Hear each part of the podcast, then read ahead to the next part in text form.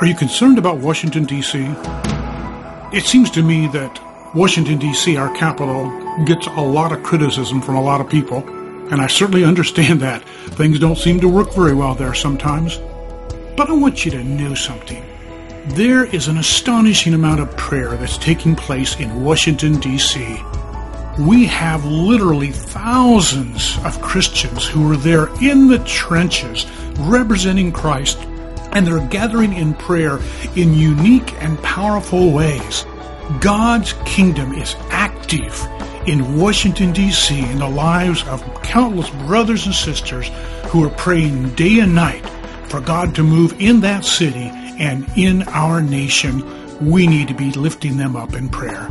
My name is Dave Butts, Chairman of America's National Prayer Committee for OneCry.com.